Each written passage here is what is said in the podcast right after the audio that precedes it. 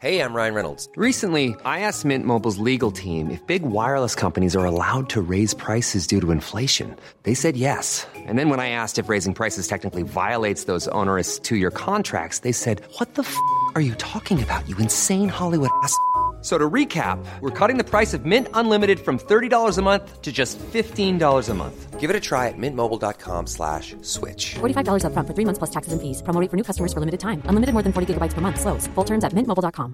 There's never been a faster or easier way to start your weight loss journey than with PlushCare. PlushCare accepts most insurance plans and gives you online access to board-certified physicians who can prescribe FDA-approved weight loss medications like Wegovy and Zepbound for those who qualify. Take charge of your health and speak with a board-certified physician about a weight loss plan that's right for you. Get started today at plushcare.com slash weight loss. That's plushcare.com slash weight loss. plushcare.com slash weight loss. The last 12 months has changed our lives in ways which we never expected. Welcome to COVID Lives, a podcast series that looks at Irish lives during this extraordinary time in history. My name is Gavin Dowd, and I'm going to be speaking to people who have unique and meaningful stories to share about their lives throughout the pandemic. Whether it involved looking out for others, starting something new, or just finding ways to remain positive amidst the doom and gloom. Today's guest is Lena Tice, a player on the Irish women's hockey team. You don't think the Olympics is going to be cancelled. You just don't ever think that. I mean, what the heck? In early 2020, Lena was building up to a feat that every athlete aspires to representing their country in the Olympics. And there had been such excitement for the Irish women's hockey team, given that they reached the final of the Women's Hockey World Cup in 2018, a team which Lena had played on. But the rug was pulled from under them last year when Tokyo 2020 was postponed until this summer. In this episode, you'll hear about how Lena managed to avoid the temptations of lockdown, which the rest of us indulged in, who the Irish women's hockey team is most looking forward to facing in Tokyo, and how the team managed to maintain morale over the past 12 months. Lena, let me take you back to that surreal moment. It was March 2020. We were all sitting on the edge of our couches watching Leo Varadkar announce that the country was going into a lockdown. At what stage of preparations for Tokyo 2020 Olympics was the team at? Yeah, we were just full blown in training. Uh, you know, full steam ahead, looking towards um, July 2020 for the Olympics. And we were actually, I think it, like, I get a bit confused around my lockdown dates, but I think we were due to fly to Durban in South Africa, um, maybe the Monday after the country started closing down. So, yeah, we. It, I mean, it took us by as much as of a surprise as it took everyone else, but um, certainly our life went from kind of a hundred to nothing. So, were you not able to train for weeks and weeks then? No, so when when we initially kind of went into lockdown and um, COVID became a thing, we we had to stop completely because you know Sport Ireland, Hockey Ireland, no one had any idea how to manage it, and no one knew enough about the virus. So yeah, we were just sent home.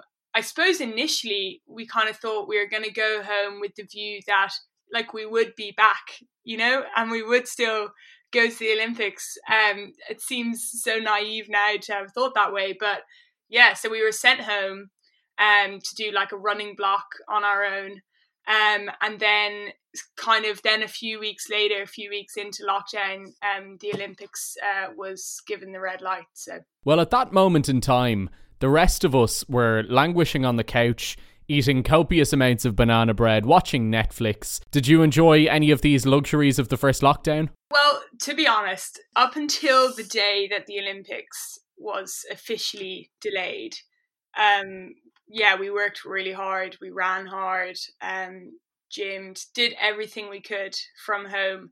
Um, and I think we were probably just like, close your ears, don't listen to any of the outside noise. Like, this is going to happen. And like, we have to be ready when it does. Um, and then it was obviously delayed or initially cancelled um, on one um, dreadful day. And I think from then on, I think we took a break. Everyone took a break. I think everyone did get on the couch for a bit. And um, I remember like the next morning I woke up and just baked myself like 10 scones and ate them with like whipped cream and, and butter and jam. And I was like, this is it now. Like, um, so we definitely took.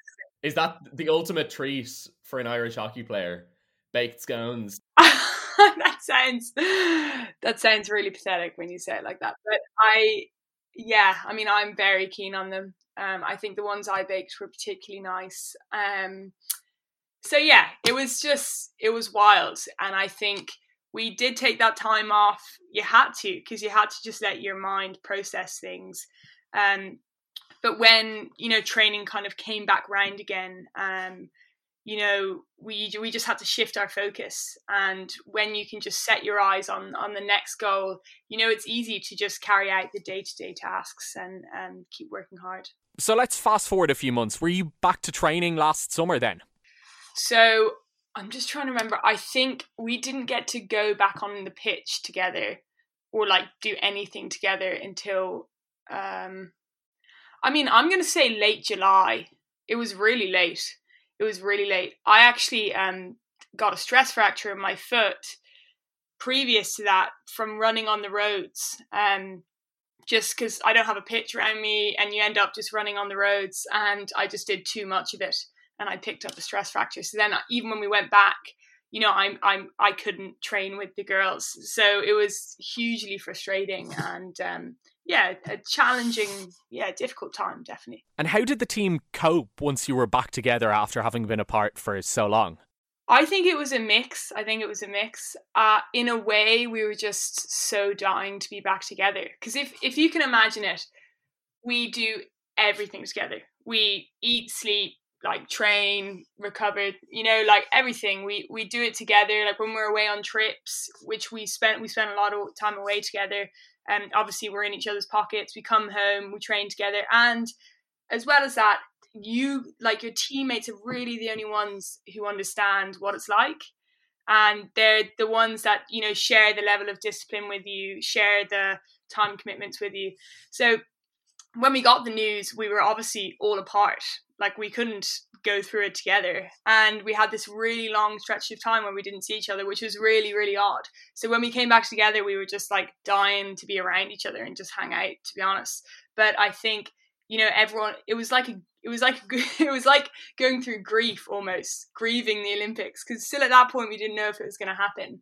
And so in that way everyone kind of functioned a little bit differently. But yeah ultimately like we did just come together and i think we've grown stronger from from it at the time we're recording this podcast there's less than 100 days to go until the tokyo olympics and you're battling an injury tell me about that yeah, so I've just picked up a bit of a foot injury. Um, I I also had a foot injury last summer, so evidently I have something wrong with my gammy feet. So I, yeah, I'm just you know it'll be about six weeks. I'm kind of two or three weeks in. Um, so I'm just focused on my focusing on my rehab. Like I'm fortunate in that there's still time, um, but it's it's stressful, and you know selection is is happening soon and stuff. So you know you don't want to be injured as an athlete but you know also it's just it's part of the game um, and i'm very lucky that this isn't gonna you know keep me out for the whole summer i still have an opportunity to get back um, so the girls are actually away at the moment playing against gb um, in in london so i'm i'm i'm obviously not with them because of covid i can't travel if i'm injured you know you have to be able to play to travel so it's tough being away from the girls, but you know, I can only do what I can do. So I'm getting the head down. Tell me about your games against Team GB a few weeks ago. How did they go? Yeah, they were they were they were good. Um so we actually we beat GB for the first time ever uh in the second game, which was yeah, it was special to be a part of because we end up playing uh, GB or England a lot. Um, and I don't actually think we've we've ever beaten them. We've like drawn to them loads of times, and it's been so frustrating because it's like you're not that much better than us, but why can't we beat you? So it was good to get that win. You know, it's always nice to beat the English, isn't it? So um, says me with an English accent. Um, but uh, yeah, so that was cool, and then we drew the third game. Um, but yeah, it was a great series, and I think we were we were playing really well. Um, and it you know, it was nice to just know that all the work we were putting in in training, you know, was paying off and, and we were really getting better as a group. So looking ahead to the Olympics, which teams are you worried about and which are you excited about playing? I don't think we're worried about anyone. I think we're excited, definitely excited to play everyone. Holland is in our group and they're number one in the world and they're an absolute powerhouse. So I wouldn't say we're worried to play them, but I'd say, you know, that would be that would be a game that you know, if we got anything from it, we'd be like, that's a bonus. Whereas all the other games, it's like we want, we like, we need to win these games, you know. So, um, we're so excited, and you know, we we know our group for the Olympics, um, and we know who we need to beat. You know, we know what our goals are, and I think we, you know, we we can do a really good job out there. This definitely shouldn't be understated because this is the first Olympics for Irish women's hockey. It's a really exciting time for the team. Tell me about what this means to you. Yeah, we are. We're so excited. I mean, we we're playing the Europeans in June. Um, at the beginning of June, which is also a really important tournament. And so right now we're probably just thinking about that. But obviously, you know, in the back of your mind, you're like, the Olympics is this summer. Um, and yeah, I we're unbelievably excited for it. There's going to be no supporters there, um, or no foreign supporters anyway, which obviously is is difficult. And um, your family and your friends are a huge part of your journey as a as an athlete. So knowing that they definitely won't get the chance to travel is is tough. But at the same time, I always joke I saying that like we'd play it on a car park if we had to now. Like, you know, we're just dying to get out there and we're di- yeah, we're dying to play, we're dying to compete and and show what what we've been working on and show how we've used this extra year of preparation um and we've made the most of it. Um, but yeah, as well as that, like selection hasn't been made. Um, you know, you um, I say that over and over again, but you know, we're also fighting for a spot in the plane. They only take 16 so um that's that's another huge element of it. So in a way you're like i need to get over that hurdle and then i can really think about what the olympics looks like. And whatever about not having support from your family and friends on the sidelines because they can't attend how does it affect the team not having the atmosphere of crowd in the stadium well like i mean there's there's there's not not a big crowd of training in abbotstown uh, you know so there's there's actually no crowd and um, so we're actually pretty used to it. I think will be sweet. Like, I mean, the crowd is awesome, and I think we do buzz off the crowd, and we definitely feed off it. But it's not a necessity for us. Um, we're well able to put in absolute max effort and perform to the best of our ability. You know, without anyone screaming for us. You know, so I don't I don't think it's going to impact impact our game. It's just you know the experience. You know you want a crowd there and you want the people you love um, watching you. Everyone has picked up something over the last year to distract themselves from everything else going on. But as well as hockey, what have been the important things for you to take your mind off things? When the thing you're really reaching for, which is the Olympics, is is still de- there on the horizon, you know you can't stop working um, and when there's competition in the squad and you're fighting for a place, like you can't let a day go by where you're not um, kind of nailing everything you do, whether that's your preparation or like when you're actually out there on the field or your recovery. You know, you got to nail all those things. Otherwise, you just you lose ground. That's just the truth of it. Um, but I think I I try not to just lean on hockey. You know, I love doing other things. Like I don't just eat, sleep, breathe hockey all the time. Um, like I, I love music. I play. I'm not I'm not very good, but like I play a lot of the guitar and the ukulele and stuff. And I find that that's something I love to do and can kind of clear my head. And um, I don't think I've got any better at it necessarily over the last year, but I've maybe I've um, brought into kind of um, my track list. Uh, but that's a, that's a big thing for me. And then I suppose just my family, being around my family and enjoying that. And it was amazing to be just with them for so long over lockdown and have that time together. And um, that's that's what I really love. So yeah, there's a lot of things that keep me going, and hockey is one of them, definitely. Well, I mean, it's good to hear that it brought your family together. I think for many people, too much time in close proximity to family members drove them apart. it's a sign of a healthy family dynamic. Yeah, it was close call, I'd say. we managed. Now, this might sound like a cliched question, but I think it's worth asking anyway, considering the hurdles that we've all had to overcome as a result of the pandemic. Lena, what have you learned about yourself over the past 12 months?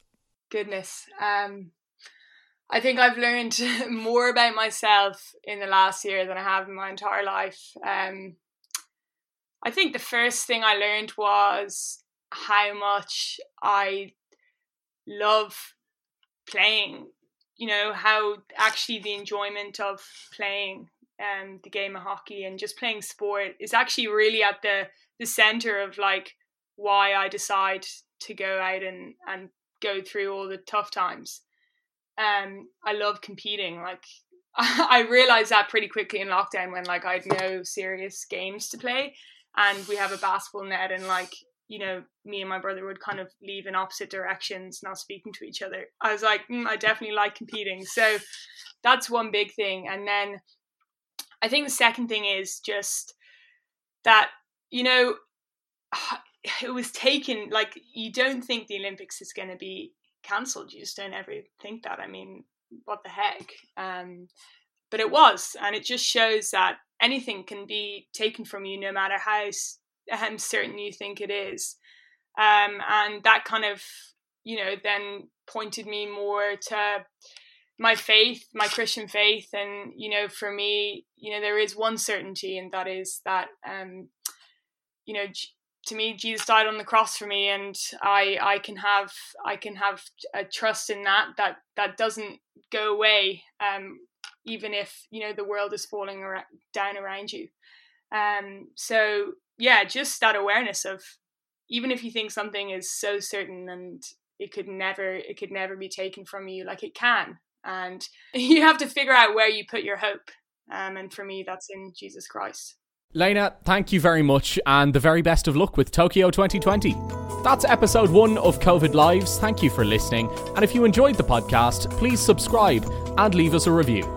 Talk to you soon.